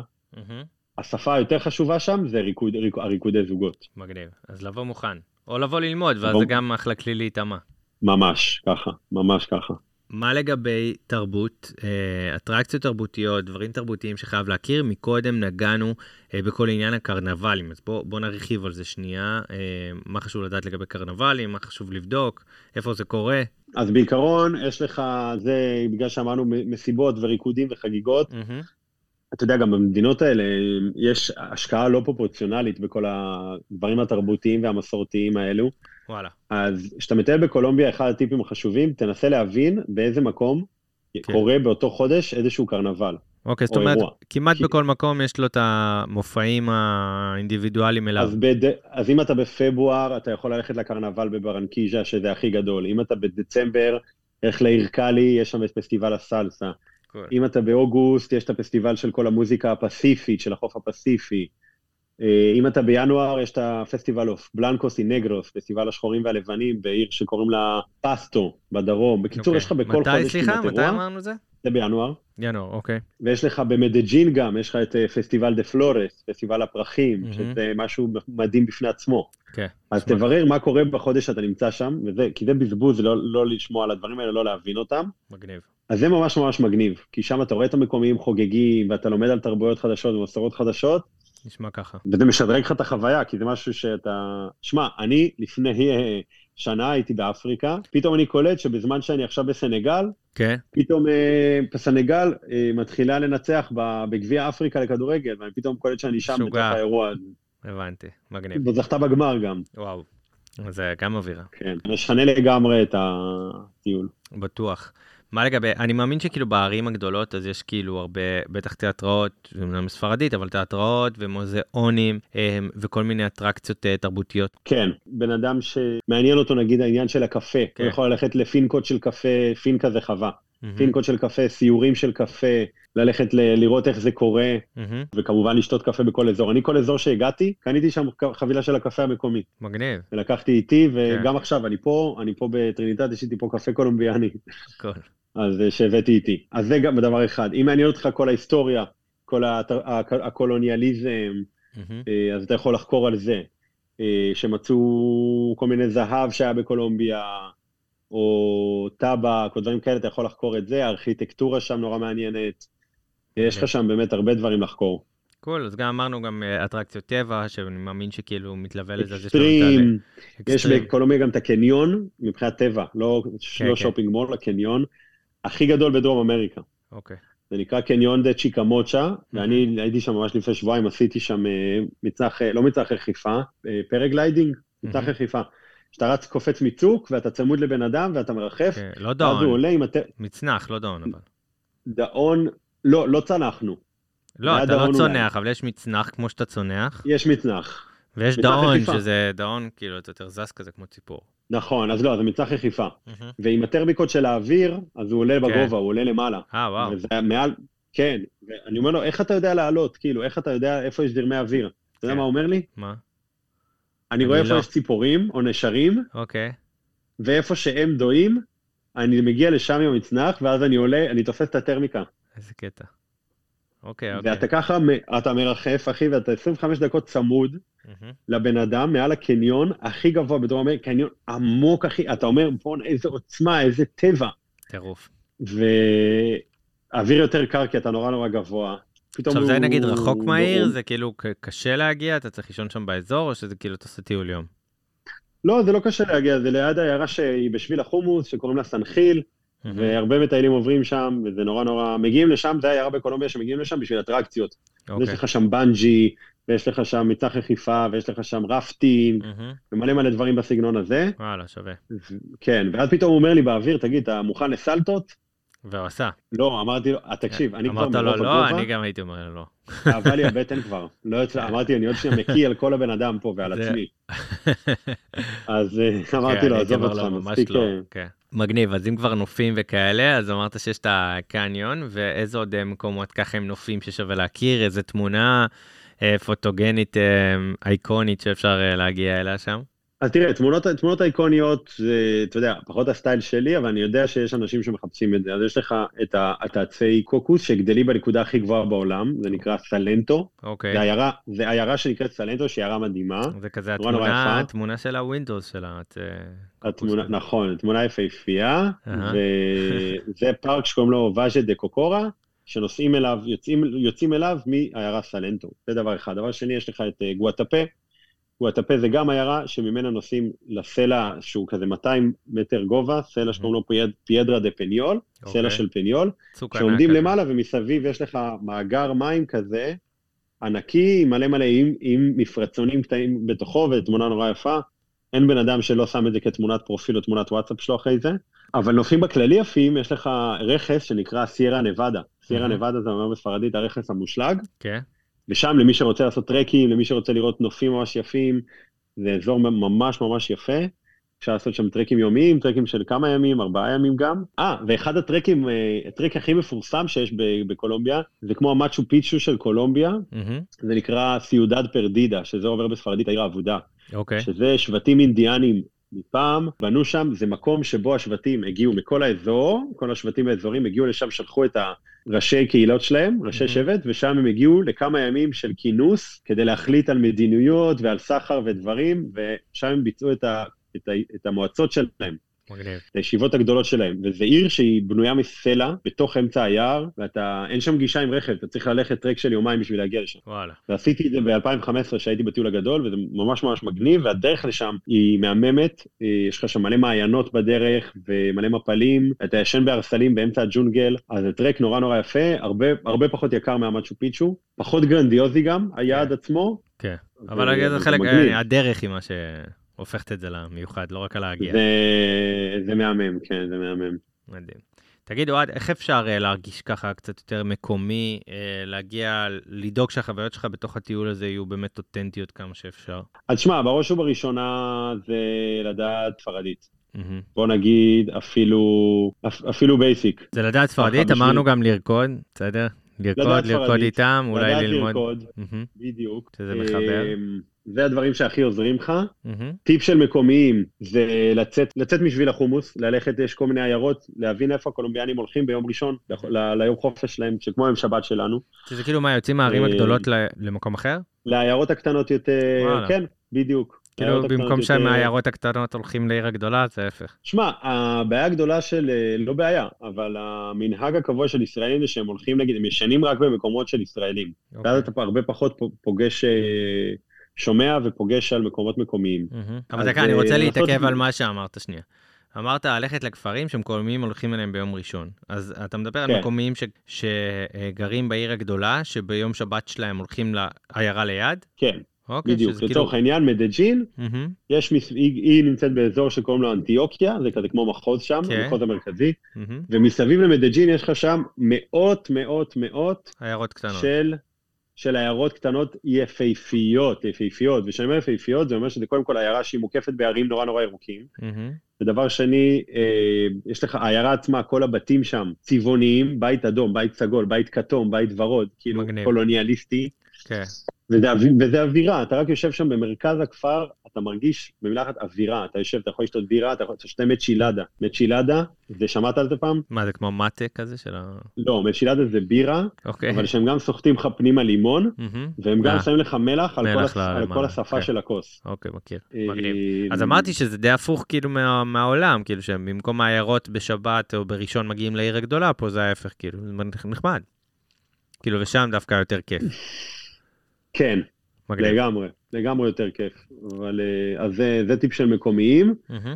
ובאופן כללי, וסיפרת לי אה, מקודם שדיברנו, גם אה, דיברת שיש איזה קהילות שאולי שווה להכיר שם, לא? יש קהילות של מטיילים, של, של, של מתרקים בטבע, ויש קהילות Mhm. של רקדנים, של, של ריקודים, אני הייתי בקהילת סלסה שם במדג'ין. אה, אז שווה להתחבר לאיזה קהילה באיזושהי דרך, ו... כן. ואז לעשות איתם דברים, וזה ממש ממש מגניב. כאילו, זו החוויה האולטימטיבית. מהמם. שמע, לא כולם בקטע של החוויה המקומית ממש, כן? יש הרבה אנשים שאוהבים רק לטעום את האטרקציות, את המאסט צ'יז, מהמם. את הדברים הכי מוכרים, וזה, וזה, וזה זה אחלה. גם אחלה. מי שרוצה קצת... גם אחלה, ברור, ברור. מהמם. אה, אגב, לא נגענו בזה, כמה מינימום טיול, זמן טיול ב- בקולומביה אתה ממליץ? לדעת, ממה שדיברנו עד עכשיו הייתי חושב שמינימום שבועיים, לא? לא, אז אני רוצה להגיד שהמינימום חודש. אוקיי. כן, מינימום חודש כדי, כדי להרגיש באמת את המקום וכדי לה- להכיר כמה, כמה אזורים שלו וכדי לא לרוץ גם. כן. אה, אני תמיד גם נגד לרוץ, אני בעד לטייל יותר בצורה איטית, להיות בכל מקום, לתת לו לא יום, לא יום יומיים, אלא אפילו שלושה, ארבעה, חמישה, מהמם. אז אה, לפחות חודש, וזו מדינה שהיא פשוט כל כך קסומה וכל כך מגוונת שחבל אה, חבל לרוץ, כאילו, באמת, זה, כן. הבן אדם מגיע לשבוע שבועיים לקולומביה, אומר, אני מרגיש כאילו לא באמת הייתי שם, אני חייב לחזור אליה. מגניב. על מה אפשר, uh, כדי לעשות את זה יעיל, ובהנחת uh, שאין לנו את כל הזמן שבעולם, אף פעם, על מה אפשר לוותר? מה אתה היית אומר שאפשר לוותר בקולומביה? בתכלס הייתי אומר שאפשר לדבר יותר על עיר- עיר הבירה. אם אתה צריך לתעדף בוגוטה, היא לא יותר מדי מעניינת, וואלה. לפחות לא לרוב הדברים שמטיילים מחפשים. מהמם. אז אפשר לוותר על זה. קשה להגיד עוד דברים שאפשר לוותר עליהם, כי יש באמת, רוב הדברים הם באמת מיוחדים, כאילו גם הדברים המאוד מתוירים הם נורא נורא מיוחדים בקולומביה. כן. אז uh, זה שמשהו מתויר זה לא בהכרח אומר שהוא לא טוב. חשוב בוא- להגיד את זה, חשוב אה, לתת את הדגש על זה. כן, זה אני מסכים. אה, אגב. כן, זה לא בכלל חייב להיות רע, פשוט צריך לה- להבין מתי... אה, אני יכול להגיד לך באמת על מה אפשר לוותר, אפשר לוותר על שביל החומוס, מהמם. ולעשות טיול שהוא באמת מתאים לך. שפירוט למי שלא יודע מה טיול- זה שביל החומוס? שביל החומוס זה מסלול קבוע שבו הולכים המטיילים הישראלים, קול. והולכים אחד אחרי השני, והם רק מטיילים במקומות של ישראלים. אה, ישנים במקומות שיש בהם רק ישראלים, והם נחשפים הרבה פחות לתרבות המקומית ולקולומביאנים, והטיול שלהם הוא נורא נורא שבלוני ומובנה. עכשיו, יש בזה יתרון, היתרון הוא שאתה לא צריך להתאמץ בלתכנן לעצמך משהו, נכון. אה, ואתה לא יוצא הרבה, אתה הרבה פעמים לא יוצא מאזור הנוחות. מצד שני, אתה לא נחשף ליעד עד הסוף. אתה לא נחשף, וטיול שלך נראה כמו טיול של כל בן אדם אחר. והטיול לא מותאם אליך. אתה מבין, אם אתה בן אדם שאוהב אה, יותר אה, טבע ויותר הרפתקאות, ויותר אה, אוכל מקומי, ויש לך אתה פה... פחות תחווה את זה. זהו, כי כאילו גם יש לה המון מה לתת בסיפור הזה פה, אז חבל. כן, אז כחלק מזה. אמרת גם לוותר על אה, פל- פלומינו. כן, פלומינו זה איזושהי עיירה. שהרבה מגיעים אליה בשביל החומוס, מהמם. ובתכלס, היא לא מיוחדת בצורה, היא כן ליד הים, והיא כן עיירה קטנה וחמודה, אבל היא לא מציעה יותר מדי. אני אגיד לך מה, יש כל מיני דברים, כמו למשל, אה, כמו למשל אה, סלינה, אתה מכיר את הרשת הבינלאומית? לגמרי. אז אה, סלינה זה מקום שהוא אוהב לאגד, לאגד מטיילים, לאגד מטיילים מבחוץ, מהמם. אבל החוויה שהוא מספק היא לא קולומביאנית, נכון. חוויה נורא נורא תיירותית. אה, לגמרי. אז אוקיי, היה, לקחנו את הטיפ שלך, הקשבנו. רוצים קצת לתכנן טיול שהוא באמת במקומות קצת יותר מיוחדים, איפה אפשר לקחת את המידע הכי אה, מדויק, רלוונטי, מיוחד. דבר ראשון, תמיד אני ממליץ להתייעץ עם המקומיים. מהמם. אתה יכול לעשות את זה גם כשאתה מטייל במקום עצמו. אם זה העובד או עובדת בקבלה של המלון או של ההוסטל, או הבעלים של הדירת Airbnb שאתה ישן בה. אגב, וב- בעניין של אה, מקומיים, זה כאילו מקום די ספונטני, זאת אומרת, אם אני מגיע עכשיו בדיג'ין לכ- נגיד חמישה ימים, אז בכיף אני יכול לא לתכנן את כל הטיול שם ולזרום איתו בחמישה ימים האלה, או שעדיף אה, לתכנן כמה שיותר מראש. אה, שמע, בתכלס, אני תמיד ממליץ, אה, מה זה ממליץ? אני תמיד מפציר באנשים, תבנו שלד. תבנו שלד לטיול, במיוחד מטיילי סולו. כן, לא, לא, לא, לא מדבר על, זה, זה אני מסכים, שלט זה מובן, אבל אני מדבר כאילו עכשיו על, אה, כמו שאמרת, לשאול את המקומיים. לשאול את המקומיים, אני בטח אשאל על מסעדות, על ברים, על מסעדות, כאילו על דברים מגניבים. אז נכון. האם בקטע הזה היא עדיין מקום ספונטני? כי יש מקום, נגיד תל אביב היא לא ספונטנית כבר, גם עם מסעדות היא לא ספונטנית. גם לונדון. מאיזה לא בחינה שאתה. לא... אם, אה, אני, רוא- אם. אני טס ללונדון, עדיף שחודשיים, שלושה מראש אני כבר אקבע את המסעדה ואני אדע לאיזה מחזמר אני הולך וכאלה. האם קולומביה היא יותר ספונטנית בסיפור הזה? כן, היא יותר אוקיי. ספונטנית בסיפור הזה.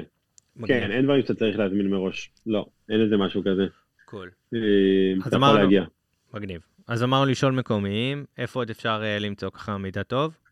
לשאול מקומיים אתה גם יכול לעשות את זה דרך Couchsurfing, אני חושב שמיגל נגע, נגע בזה גם, שזה נכון. אפליקציה, אה, זה פלטפורמה בינלאומית, זה קהילה בינלאומית של מטיילים. ואתה יש, אתה יכול להשתמש בה למגוון דברים, גם, גם משתמשים בה למיטאפס, לכל מיני מפגשים. אתה יכול. לראות איזה מפגשים קורים בסביבה שלך. כן. וגם אתה יכול להתארח אצל מקומיים, לישון אצלם בבתים. ואתה גם יכול אה, להיפגש פשוט עם בן אדם, ואתה גם יכול אה, להתייעץ עם אנשים מקומיים שם על דברים, והם הרבה פעמים שמחים לעזור, הם אומרים, שמע, אני לא יכול לארח אותך, אבל אני אשמח אה, לעזור לך לכל מידע שאתה צריך ולתת לך המלצות. מגניב. אה, גם מקודם אמרנו שמשרדי תיירות וכאלה זה מה שעדיין קורה ושווה להיעזר בו בטיולים שם. כן, אני בעד, אני ממליץ, אתה מבין, אתה תמיד יכול לברור מתוך המידע שהם נתנו לך, מה, מה אתה רוצה לשמש אותך, כן. אבל, אה, אבל בסופו של דבר אתה, זה משהו שהרבה אנשים לא, לא מכירים. אתה מטייל באיזושהי עיר או עיירה אפילו יותר קטנה, שואל איפה האופיסינה דה טוריזמו, המשרד תיירות, כן. מגיע לשם, והם שם יש להם כזה, כל מיני פליירים, בחורה שמסבירה לך, כל מיני זה. פתאום רואה. כל מיני דברים מגניבים, כי אתה יודע, יכול להיות שעכשיו היית שבוע ב... רק במסיבות, בא לך לראות קצת טבע. אז היא אומרת לך, יש לך פה תצפית על כל הכפר, יש לך פה את המפל, יש לך פה נהר שעובר. לגמרי. איזשהו עמודים, בלוגים, דברים כאלה ששווה לעקוב אחריהם? כן, בטח, בטח, בטח. אז, אז באופן כללי, יש לך, אה, אני תמיד בעד להסתכל בבלוגים באנגלית. זהו, אה, אמרנו שהמידע באנגלית שאני קצת קורא. יותר מהימן ומגניב, נכון? כרגע. כן, הוא יותר מהימן, הוא יותר מגניב, הוא יותר אה, מגוון. אה, אבל מעבר לזה, יש לך אחד שקוראים לו, בחור שקוראים לו קריס בייפילד, שהוא לדעתי בלוגר הטיולים הקולומביאני הכי גדול בעולם. nice. קריס בייפילד, אז אפשר למצוא אותו באינסטגרם, אינסטגרם, לפי בייפילד טראבל, אז הוא יוצר מלא מלא תוכן על, אה, על קולומביה, ועל כל מיני, הוא, הוא גם מטייל בעולם, אבל יש לו כן. מלא תוכן על קולומביה ומלא אזורים ממש ממש יפים, אז נורא שווה להיעזר בו. מגניב. ותשמע, בתכלס, אם אתה רושם, אה, אתה רושם אה, קולומביה באינסטגרם. או travel קולומביה, יש לך יכול עולם. לך כל מיני עבו- אה, עמודים, ואתה פתאום יכול לראות כל מיני כן. באמת הצעות למקומות מגניבים, אתה רואה איזה נוף יפה, איזה, עיירה יפה. אני מת על אה. חיפושי אינסטגרם, זה הכי כיף. אה, כן? יש לך טיפים? אני לא, אני לא כזה משתמש בזה, האמת. יש לך טיפים? כן, קודם כל אני, יש לי מיליון אלבומים באינסטגרם, מיליון, כי אפשר לשמור את זה לפי אלבומים, אז אני שומר לפי יעד. וכן, גם האשטגים, וגם תמיד לראות, בדרך כלל אפילו אם אתה רואה מסעדה אחת, אתה רואה, תמיד אני מסתכל ב... בכל עמוד אני רואה את, דווקא את הסקשן גם של התמונות שהעמוד מעלה, אבל גם את הסקשן שאנשים מתייגים את העמוד. ואז דרך האנשים שמתייגים את העמוד, אני יכול לראות אנשים שהם קצת יותר אותנטיים, שתייגו משהו, אה, או שהיו באיזשהו מקום, ואז לראות את החוויה שלהם אה, במקומות מסוימים. אז נגיד, סתם, אני רואה מסעדה מאוד מפורסמת בקולומביה, שהמליצו לי עליה, אני נכנס, ואז אני מסתכל על מי שתייג אותה, ורואה מנה, ורואה איזה מישהו שממש מוצא חן בעיניי, ורואה שהוא אותו סטייל שלי, ואני רואה שהוא טייל בקולומביה, ואני פתאום רואה את ה highlight שלו. אה, זה אנשים שלא הייתי מגיע כן. אליהם. אז ככה, ואז אם אני רואה כאילו לוקיישנים טובים, אני גם נוקר אותם במאפס. אה, אפשר להעביר את זה לגוגל מפס ממש בקלות, וגם אני שומר את זה באלבומים, כפוסט, אה, לשמור את הפוסט, ואז זה כאילו תמיד מרענן את הזיכרון. בואנה, שווה. כן, כן, זה אחלה, אני מת על זה. אני ממש נוח להתנהל עם אינסטגרם במה שקשור לטיולים. שני החברים הכי טובים שלי, מפס ואינסטגרם. וואלה, חזק, בואנה. כן, מה זה חשוב? דרך אגב, אתה יודע שהרבה פעמים גם מה ששווה, וזה נורא basic, אנשים לא עושים, כן, זה אתה בא, אתה יכול להסתכל, נגיד סתם, נגיד אני רוצה עכשיו במדג'ין. מהמם, אני בא, אני מסתכל ב Google Maps, פותח מדג'ין, ואני מתחיל להסתכל. מתחיל להסתכל, מתחיל לחקור, מתחיל לטייל ככה, עם האצבע על המפה, כן, ואני יכול לרשום, אה, לראות פה מסעדות, אתה יכול לראות מקומות לינה, ואז אתה לוחץ, ואז אתה רואה קצת reviews, רואה תמונות, רואה כמה זה רחוק מהמלון שלך. לגמרי, לגמרי. אה, מה שכיף בלעשות תחנות עם האינסטגרם והניקירות מראש, שגם כשאתה מטייל, אתה יכול לפתוח את ה Maps נגיד, ואז אתה רואה מה יש לידך. אז אתה אומר, אה נכון, מה, אה, המסעדה נכון. שנקרתי לידי, כאילו, זה, זה מגניב. אז אם כבר אנחנו מתעסקים באפליקציות, איזה אפליקציות חייב אה, שיהיה שם? על הטלפון? תראה, אז אובר היא. נורא שימושית בכל הערים, אוקיי, לתחבורה, והיא גם הכי בטוחה. אה, מעבר לזה, אם אתה בערים הגדולות בא לך להזמין אוכל ואתה עצלן, אז יש לך את Rappi, שזה כמו הוולט שלהם, אוקיי. שזה אחלה דבר. ומעבר לזה, יש כל מיני אפליקציות כלליות של טיולים, שאני תמיד אוהב להשתמש, למשל XE Converter, שזה אוקיי. ממיר לך, אתה יכול, מראה לך מיידית את כל השערים, ממיר לך אוקיי, שערים. שפה אנחנו מדברים על פסו קולומביאני, שהוא... אה, פסו קולומביאני, 7 שקלים זה 10,000 10,000 פזו. אוקיי, אז איך קראנו לאפליקציה עוד פעם? XE Converter. אוקיי, מגניב. אני משתמש. אם אתה תרמילאי, אז הוסטל וורלד להוסטלים. קריטי. אם אתה תרמילאי, ומה עוד חשוב שם? אה, ולתחבורה, אז יש לך את Rome2Rio. Rome 2, רומא 2 ריו, כאילו. Rome2Rio, וזה מסביר לך על איך להגיע, כל האופציות שיש לך להגיע מכל מקום, מבחינת זמן, מחיר, נוחות, ואז אתה שם בוחר, וזה גם יש לך לינקים לחברת אוטובוסים וזה. קיבלו פה טיפים של מקצוענים. כמו מובי טראק של אה, זה. כן, כן, כן. אתה יודע מה מצחיק? שאני הרבה פעמים לוקח כל מיני מוניות פה בקולומביה שלקחתי, או אפילו פה בטרינידד, כן. ואני רואה את הנהגים עם וייב. אני אומר להם, כן? אתם יודעים שזה ישראלי? לא, והם לא, ברור שלא. אין להם מושג. מה לגבי כן. טיפים פרקטיים קצת יותר, לגבי איזה שקע חשמל יש שם, האם אנחנו מדינה סטרילית וכאלה?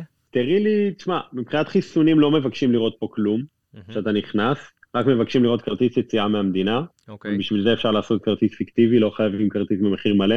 אוקיי, חשוב. אה, יש לך את השקע שקע של החשמל, שזה שני הישרים, אמריקאי כזה, לא יודע מה כן. השם של זה האמריקאי, שני מהמם. הישרים האלה. כן. מה לגבי טיפ למלצרים שם, במסעדות וכאלה, מה שאנחנו משאירים? אז זהו, אז האמת שזה כלול, זה כלול כלול. במחיר, הם, שם- הם תמיד כוללים לך בחשבון, מהמם. הם כוללים לך כבר בחשבון 10% הבנתי. במסעדות, ברוב המקומות אוטומטית, כן. אז אתה לא תראה את זה במנה, אבל כן הם מחשבים את זה בחשבון.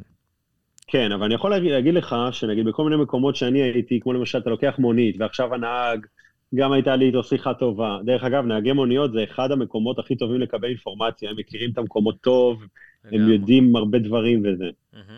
אז אני תמיד שואל אותם, אני מגיע למקום חדש, לוקח מונית, יש לך המלצות, ישר פותח נוטס בפלאפון, מתחיל לרשום ממנו רשימה של איזה 15 מקומות. אז... אז אה, נהוג להשאיר טיפ לנהגי מוניות ונותני שירות... אה, אז נהגי מוניות, אנשים שנתנו לי שירות טוב, שהיו נחמדים אליי, כן. והרגשתי שהם באמת pure, pure hearted, טהורי לב, כן, מעגל להם למעלה, תמיד, מעגל להם למעלה חופשי, לא מבקש עודף, אתה אומר לו, סטה ביין, כי וואלה זה כלום, בסוף זה, זה שלושה שקלים, נכון. אתה אומר, וואלה, בן אדם טוב, מגיע לו. אני איתך לגמרי. דיברנו גם עניין אשראי ומזומן כזה מקודם. כן, בקולומביה הרבה פעמים, יש הרבה, יש, רוב הכספומטים, הם, הם עושקים בצורה מטורפת ב- בעמלה. קטע. כן, לפני איזה כמה שבועות הייתי באיזה מקום שהיה רק כספומט אחד ולא הייתה לי ברירה, משכתי שש, אני לא זוכר כמה כסף משכתי שם, משכתי איזה 400 שקל והיה לי איזה 50 שקל עמלה. וואו, וואו, כן, וואו. זה היה מוגזם. שוק שחור. אז אם אתה רוצה למשוך כסף מכספומט, יש כספומט אחד שקוראים לו דוויביאנדה, שזה פשוט, אתה יכול לזהות אותו לפי הצבע האדום, ויש לו איזה תמונה כזאת של איזה פינגווין. מהמם. אז אוקיי. אם אתה מושך כסף, תמשוך משם, וכשהוא שואל אותך האם לתת לך עמלה, תגיד לו. לא, תגיד. לו לא, ואז עדיין הוא הוא נותן לך את הכסף והוא לא גבה ממך עמלה. מגניב. אז זה ממש ממש מצחיק. ו- ותגיד, אה, קל כאילו? יש הרבה מקומות לגהץ בהם שם? אז זהו, אז שוב, אתה יודע, זה תלוי כמה אתה במקום כפרי וכמה אתה במקום... זהו, כי אה, נגיד דיברנו קודם על לונדון, לרוב אין מזומן בלונדון, אז אז שם כן, יש לך הרבה מקומות עם מזומן, ובתכלס יש לך...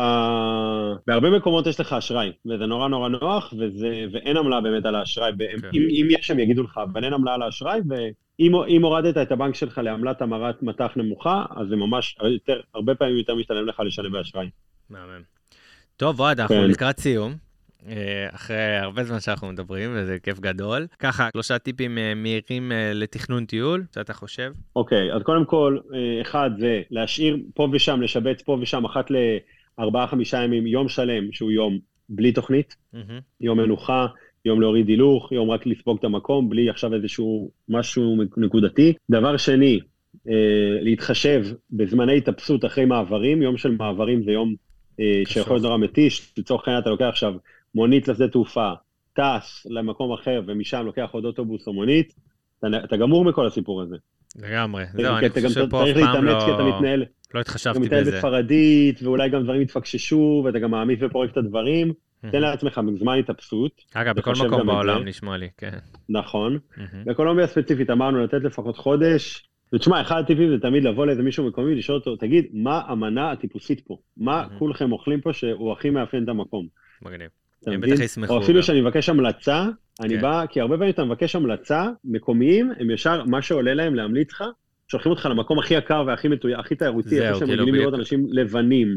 אתה מבין? לו, לא, לא, אתה אומר לו, מה אתה what אוהב? can I eat? a non-touristic place to eat. כן, או מה אתה אוכל, כן. צריך להיות ספציפי כאילו במה שאתה מבקש ממנו. כן, אין obvious. או מה, כן, בדיוק, אין obvious. ואז הוא שולח אותך למקום, ואז אתה באמת יכול ליפול על המציאות, זה השיטות שלי. מגניב.